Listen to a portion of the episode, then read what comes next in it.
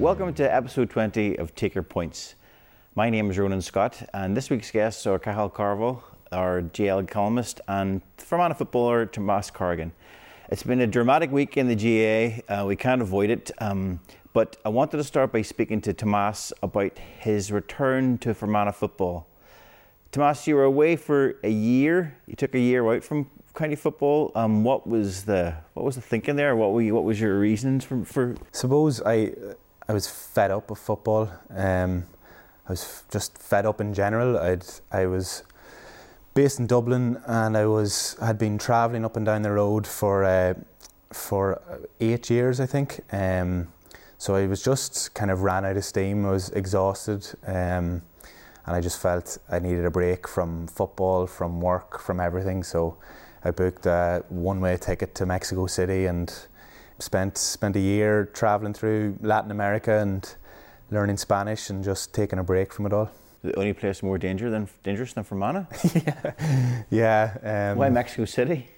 Well, so I, I, had always wanted to learn Spanish, so um, and I'd always wanted to go traveling as well. So I thought uh, Mexico City is far enough away from the GAA from everywhere, to just get away from it all. And the plan was to start in Mexico and move, like travel down to Argentina. So um, yeah, Mexico City seemed like a good place to start. So um, yeah, it was a great, great uh, year, great experience, and um, I've learned I learned a lot. What what was there? Was there a reason why you just? Was there any reason why you just decided one out of a blue moon, or was there a period leading up to this making this decision? Well, I hadn't been enjoying playing football for a while. Um, football had become a chore. Um, to get to football training because I was based in Dublin involved me having to leave work at four o'clock uh, in the middle of the day and a three hour drive to training. So I'd get to training and I'd be quite tired from uh, nearly a full day's work and then a three hour drive and then having to train and then back again at night, not getting home till 12 o'clock and then into work the next day. So that, that was my routine for a couple of years um, from when I, I, started working as a, as a solicitor in Dublin. So I was just exhausted. I ra- ran out of steam. I wasn't enjoying it. I wasn't enjoying football. I wasn't enjoying work. I wasn't enjoying the, like the rest of the things you're supposed to enjoy in life. Um, so I just decided I needed a complete break from from everything. So um, I decided that I was going to do things that I'd always wanted to do. So I'd always wanted to learn Spanish, um, but because of and I, I'd, I'd looked at maybe doing courses and things, but when you're playing football, you're always training the nights that the, the these courses are on. So I, I'd kind of just said I'd kind of given up that I'd never get the chance to to learn a language until maybe I was 40 or something.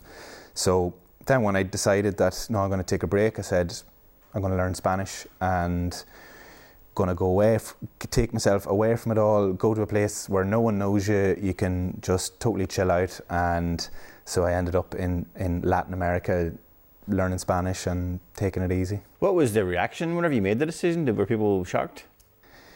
I'm not sure if people were shocked. My, my form had dipped. Um, in the year we got to the Ulster final, I, I had I was struggling to make the team. The team were doing so well, and I just wasn't performing well at training and wasn't really enjoying the whole sort of experience of being on an intercounty team.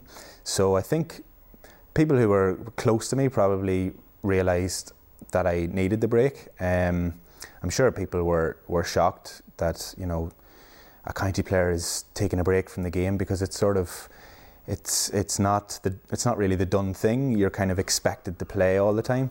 Um, but I looked to examples of uh, Jamie Clarke. He took uh, a, a, like a year or, or two away, um, and a few other examples. And I, I just said, no, this is this is something that I need to do. Um, so was there shock? I think. Well, I think for my managers at the time were a bit disappointed, maybe to to lose, you know, to lose a player, but. Um, by and large, they, they understood my decision. What was the feeling like whenever you hit Mexico City with no football or no work? Was it just a was it a breath of fresh air, or was it? No, it was a it was a huge breath of fresh air. It it's sort of it, it's hard to sort of explain, but when you're when you're growing up playing football and you're you kind of identify as as the footballer, Tomas Corrigan, the footballer all the time. Um, you go to Mexico City and no one knows what Gaelic football is uh, or who you are, what Gaelic football is, or anything. So it's like a you're sort of born again. You know, you're you've you've kind of left that sort of identity behind, and you can start again from like it's a blank canvas. Mm-hmm. Um, and it was it was very healthy for sort of my my mental health at the time and you, you, can you meet loads of people and you're, you're chatting to people who have no idea who you are or what Gaelic football is and you, you just learn I, I learned a lot about you know myself about other people about the world um, so yeah I imagine it's probably a story that would re- resonate with a lot of players who, not not county players, but club players who just feel like the pressure of having to talk out every weekend for the senior team, and if not, they'll get criticism or be, you know, looked down upon. Like they be, they, they, imagine they all would share that sort of feeling of pressure. I think so. Yeah, I think for me anyway, I I had I put myself under a lot of pressure. Um, it, I'd kind of you sort of imagine all these things that people are going to say to you if you say that you're you need to take a break and 99% of the time people uh, uh, will understand what, where you're coming from so the kind of pressure that people feel all the time that's sort of a result of your own thoughts so what i would say to people uh, lads who, who you know who do think that you know they, they have to play no, they don't. Like no one is. You're not. You're not paid to play. Um, and there is. There's so much more to life. I know this is a Gaelic football show, but there's so much more to life than than than playing football. Do you know? Um, I from when from now that I'm back, I've I sort of see football in a whole new different light, a much more healthier light. I don't feel that I have to play, but yet I want to play, and that's that's a totally different mindset. When you feel that you have to do something, it feels it, it's much much harder to enjoy it. But if you feel that if you want to play and you want to be going to training all the time, then it's it just life is a whole lot easier and football is a lot more enjoyable. Yeah, well, I think we've had people on this show before. Paddy Cunningham was on recently, uh, uh, two weeks ago, and he said about how he left the game and he still had a yearning to play, but but, he, but his attitude was he, if he has to want to play and he also has to be able to have the time to play. So I think it's well, you have to get your priorities right. Players have to understand what they want.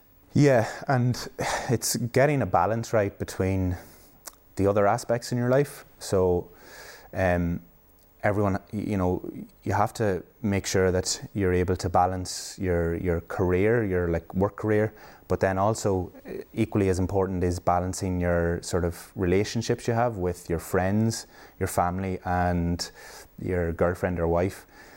The way f- football is at the minute, it's extremely difficult to to get that balance right, and a lot of a lot of times the balance is so badly skewed against those other aspects that football takes up everything. Um, so the first point is like to, when you when you recognize that, then you can make make certain changes. Obviously, you have to make a, a, some sacrifices in the other parts of your life, football and relationships. But if you don't have those other two aspects right, then the football suffers. It's kind of like I've heard the Dublin players talk about it that Jim Gavin refers to it as keeping all the plates spinning, which I thought was a great analogy. You know, the the guy, the circus act who has the the poles with the plates on it. Like you need to keep, you know, each one right, or else when one collapses, you know, they all can collapse, and you um, you suffer, you know, from anxiety and and even depression. We're going to move on to talk about whenever we get Cahal, we're going to talk about um, the coronavirus and how it's affected the GAA. But how do you feel before we've had this break in the GAA? How did you feel about how you're spinning those plates with returning to football? So I was in Dublin, and I when I came back from my travels, I um, I said that you know if I'm going to play football again, there's no point me being in Dublin and trying to like absolutely killing myself just to get just to even get to train. So I also wanted to be in a in a city and in a in a you know work in a high class in a high end law firm and you know fast paced. So um, the next the, the the best option for me was to move to Belfast. So that has cut my travel time in half, um, which makes a huge difference to my energy levels when I'm at training. On my rest days, I'm able to do other things. So you know, because my energy levels are better, I'm enjoying football a lot more. Um, how, f- like, fo- I was before this whole uh, before the coronavirus uh, hit, I was um, really enjoying my football. I'd I got a bit unlucky. I had a bad flu, funnily enough, in uh, over Christmas, and then my first training back, I tweaked my calf, so I, I missed the whole McKenna Cup and the first stage of the league. But the last couple of training sessions, I felt I felt myself getting back to um, where I was a couple of years ago, like flying, to be honest. Um, but uh, so yeah, this. Uh, this whole COVID nineteen has put a spanner, a bit of a spanner in the works, but probably hasn't wor- worked out too bad for us because we were in we were in diffs in Division Two. But uh, yeah. I think we should get Cahal now to get a chat about what we think, because there's a lot of issues here going on. We, we, there's so much up in the air, but I think we should we want to discuss about what will happen, what could happen, what should happen, and how really the GA can help the situation. So, Tomas, thanks for sharing, sharing your story. No problem, Ronan.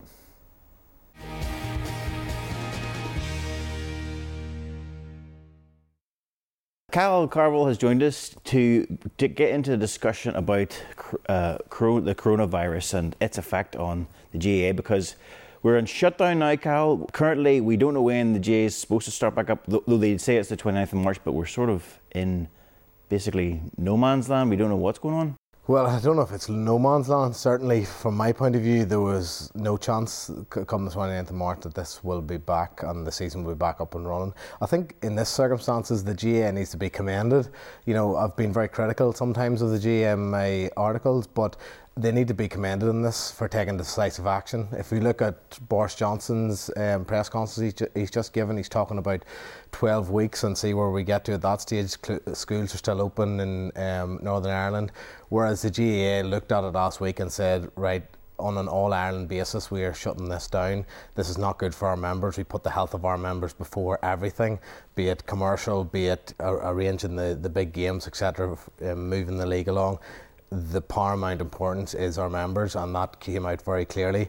If you look at um, Michael Ryan, the uh, doctor from the Irish doctor from the WHO, who's has come out consistently over the last week and explained the seriousness, having been involved in Ebola outbreaks and uh, SARS, etc. And you know, this is a, a, a very serious point in the history of the world and uh, in this country, and the GAA have to be commended for how they have acted. And we need to put the health of our members first, and if that means that the season is um, put back until 2021, then so be it.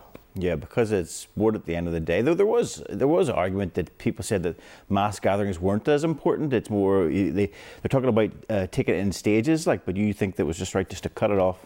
Well, I think if we look at what's happened in um, Singapore, um, in Taiwan, in uh, China, and obviously they have um, a, different um, system of government in those places, but they've gone through the SARS epidemic. And as William Hanage from the, the medical school in, in Harvard, he was talking about that this when he saw the reaction of the British government in relation to how they were dealing with it, he thought it was satire. He thought this was a joke um, mass gatherings like Cheltenham was ridiculous, and I think we need, as individuals and as a collective, to be doing our utmost to self isolate to stop this in its tracks, because ultimately, if we don't do that, um, the older generation and uh, you know members of our family and the community are going to pay. I suppose if it may or may not have an effect whether they stop the GAA matches, but it makes it highlights how serious it is because whenever people heard that it was happening, they all went to the public. But if mass stops and the GAA stops, then this is serious. Yeah, well, I think when they're putting a massive closure on the uh, on the pubs, etc., and they should have done that um, in the north. And what I fear is that people will just on the border region where I'm from, where Tomas is from, they'll just go over to the north and not really think about it too much. But ultimately, this is going to cost lives. And when you look at it and bring it back to the bare bones of it, if uh, calling off uh, the league game or calling off uh, Fermanagh and Clare or uh, Armagh Roscommon saves the lives of two, three, even one member of the GAA, then is it not worth it?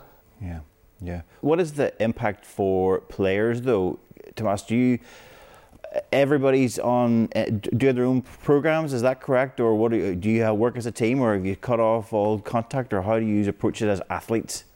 Well, I suppose players, like everyone, it's sort of all up in the air at the minute. Like everyone is sort of walking around not knowing what's going on. Um, we're lucky that our, our strength and conditioning, I suppose all teams have their strength and conditioning programs to keep themselves ticking over, but no one knows if you know if it's going to get back up and running in March. I think that's highly unlikely.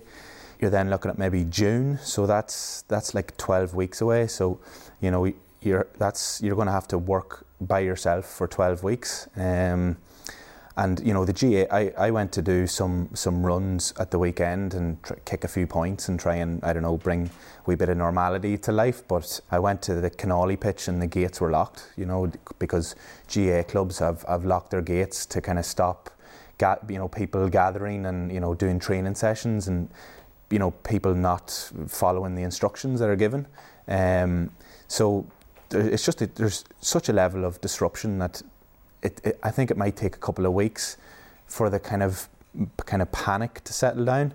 So people, the panic settles down, but people realise, okay, we all have to take really high, serious precautions, but there is a way to manage, you know, try and keep a wee bit of normality. I think at the minute the panic that is created by the the sort of haphazard information that's been given, especially by the UK government, sort of doesn't really allow you to sort of plan, you know, how you're going to train and things like that. So, from my perspective, I just feel there's too much kind of uncertainty at the minute to to plan, you know, how you're going to approach the next couple of weeks. What do you think the approach should be for teams, Kyle? Should they, is it you know obtuse of us to start talking about games and how she prepare for an All Ireland Championship when, as you say, people's well, lives are in danger. Yeah, well, well that is right, but uh, the GAA is important, but it's not as important as life and death. But on the point of players training and doing, you know, and it's not just county players, club players as well, uh, should be doing work um, on their own in certain circumstances, uh, in their own home, going for walks, runs, whatever else. Like we have in our um, Middletown, we've sent around a program that we can do. You know, it's all body weight, not you don't need to go to the gym, stretching, all of that there. And it's not just about preparing for a championship in football or hurling or women's football, camogie it's also about protecting yourself if you do get COVID 19. The healthier you are, the better shape you're in, the, uh, your immune system's going to be better, and that will mean that you'll be able to fight it off better. And a lot of people are talking about the fact that, oh, it's only old people that are impacted upon this. This does and can do long term damage to your lungs and your breathing apparatus. And just because you're older, you're in the higher percentage risk category. But because you're younger, and if maybe you aren't in great shape or you've just let yourself go for a while, you are also at a higher risk. So, training with the club, with the county, everyone should be doing uh, work, whether self isolating or otherwise, and there are means of doing that. So, put your health first uh, yes, maybe keep an eye on a goal as to, well, I want to stay in shape if I do get the um, the virus, but also with a view to I want to get back out on those heady days in Croke Park to uh, play for Fermanagh, to play for Armagh, to win something. So you have a purpose and goal because a lot of this as well is to do with your your mental well-being. And just to pick up one of the points that Tomas referred to, this constant stream and constant feed of information about the issue is really damaging people in relation to the panic setting in. They're seeing photos of no uh, bread in shops and they're thinking, I need to go out. And it needs to be taken a step back to only look at the news feed once or twice a day, to only use um, you know, established sources of information. Like, I'll give you an example. We got a message last night into our group, uh, Middletown um, footballers, to say, don't be taking painkillers because that actually enhances and encourages the virus to attract you, which is no medical basis at all. There was messages saying that the country was going into lockdown, that the guards were hiring cars from uh, Easyrent and companies like this here.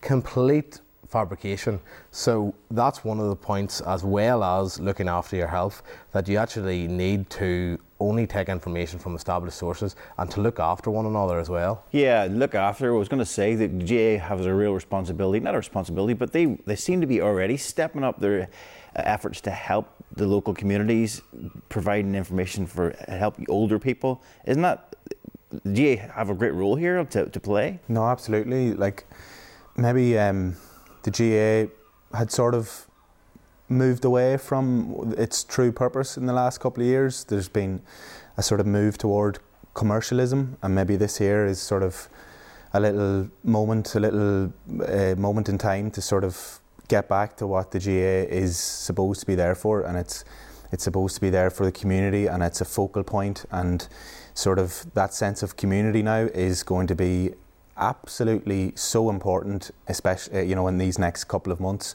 just in terms of providing information, um, sort of providing facilities if, if if that's needed, and just I suppose making sure that everyone is kind of looking out for each other, um, especially the more vulnerable members in, in, you know in clubs and and, and, and and that kind of thing, and also we as members and younger people have a responsibility to our to the other people in the in our clubs to follow the instructions that, that are being given by the experts.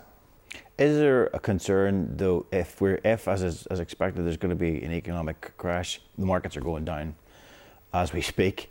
Uh, how that's going to affect the clubs long term? You know, obviously the lottos can get get you know still get collected, but there's likely to be an effect. Yeah, I, uh, 100%. I think that that is going to be a massive impact, and this is a knock on, uh, which we've spoken about the health, which is primary number one, but this is going to be a knock on impact. Thinking of a number of clubs um, in Armagh that are involved in fundraising and development of the pitches that are looking towards you know the future generations as well and uh, trying to achieve the, their goals a lot of that comes down to financial, and we talk about uh, the 30 million that was gone into county uh, teams last uh, season, but the amount of money that it um, takes to run a club, and my own club being a dual club, and um, Camogie and ladies football as well. There's a lot of resources go into that there, and when you're say developing a pitch, there's borrowings that go into that as well, and that's why you run the events and you run the lotto, and a lot of it can be done online now, but you still have a lot of the money comes in from ticket sellers. Now that has to be knocked on the head, but where you are running like big um, draws and ticket sellers go from different clubs, and we've seen it for years throughout the GAA, and it's the generosity of the GAA community that has enabled um, clubs to develop in the way they, they can. But certainly now, when that's all knocked on the head, and it will be knocked on the head, clubs are going to run into um, financial difficulty, and that's where the talk of the banks and going into overdrafts and needed to be helped out because no one wants to see a GAA club as a result of this go off a cliff, and, and that's what we're facing. So hopefully, what we see is in the short term, the GAA rallying around the local community and the older people, and then in the long term, the community rallying around the GAA club. If it does affect have any negative effects economically. Yeah, well, absolutely, because when we look back on our society, the GAA is a focal point. When I grew up, the GAA club was all I was interested in, and going down the road with my brothers and sisters, and we were there every uh, night of the week, uh, rain, hail, or shine. And I think it is a focal point that will people will go towards what you know in times of crisis, and we are in a time of crisis. And certainly, however long this takes, we will rally around the older um, generation, the more vulnerable in our community. We've seen it already. St Pat's, Cullyhanna, um, Dunloy, the messages that have gone up. If anyone is in difficulty or needs something lifted, even to just to check in, maybe not go into the house, but check in and lift the phone to some of your members that are more vulnerable. And that is the essence of what uh, being a GAA member is, and that's why we're so proud of our association. It's in the fabric, it's in our DNA, and I think, um, as Tomas says, this is a moment where we reevaluate and get back to what is important about being a member of the GAA, and that is community, and that is looking out for one another, and that is the greater good. Yeah. Just before we go, um, I wanted to ask you about what scenarios you think are going to happen. You know, if as you say, 12, 12 weeks is what um, the the you know Boris Johnson says that would take up to June. We see in the league then disappear, Tomas. Forget null and void this year. Yeah, I think so. If I was if I was head of the fixtures, I probably, you know, if it doesn't come back till June, if we if we're waiting till June, the league's null and void. Um, play the championship straight knockout, and you can have it finished then in what maybe end of July, and then let club players play. So when a bit of normality comes back, you know it's important that it's not just county players that get to play football. If if we have to wait until June, then I think it's probably more important that everyone gets to play. So there is maybe an argument for maybe not playing the inter-county championship and just letting the clubs play, um, seeing as the club players will be waiting from now until June to play. Um, but the National League, I think, is null and void. And if the county season does start up again, I think the tier two thing will be pushed back until 2021. That's an interesting point, isn't it? Like, because the, the thought you're, you're thinking of the most people who can be affected, and the most people are the club players who really need to play. And wouldn't it be a great lift if that was the club was given a good run right from the very start? Because that was because if we presume as it's going to pan out, if we can see what's happening in other countries, we're going to need a lift after what's going to happen. Yeah, certainly, and I think um, the, the GAA is something we go to in times of crisis, and it is something that we look forward to as well. It's our release for a lot of players. It, just on the fixture point, and again, you know every cloud uh, and all that. And I think it, there is an opportunity that if we are to come back in June that we say right let's re-look at this for a one-off to see can we do and I've spoken about maybe a festival of football like a run like a Sigerson type um, situation where you have a number of games run off over a, a period of weeks. Then you have uh, quarterfinals semi-finals and then you have on a maybe Thursday, Friday, and then the game on the final on the Sunday, and run it like you know nearly like a blitz tournament, and get it done and dusted, and then we move into the club and give the club its proper due. And the one good thing, uh, which I thought was madness, to change the way the, the club finals when they were played, is that that's actually taking place because we'd be looking into a Corofin Kilcoo final tomorrow, which probably wouldn't be taking place. So that's one of the the the suppose small lights in all of this here, but. Um, it'll be fascinating to see how things turn out. But um, I think there's bigger and more important things in the GAA at play at the minute. Well, that's quite the headline. The coronavirus is going to save the GAA fixtures sketch. that's how, I think that's how we end this show. um, well, you never know. Clickbait. Cal, thanks for your time. Appreciate you coming in. And Thanks Tomas, appreciate it again. Thanks for your time as well. Um, I really enjoyed the chat this week, and I look forward to if you're back on again in the future. Good stuff. Thanks a lot, Ron. Thanks.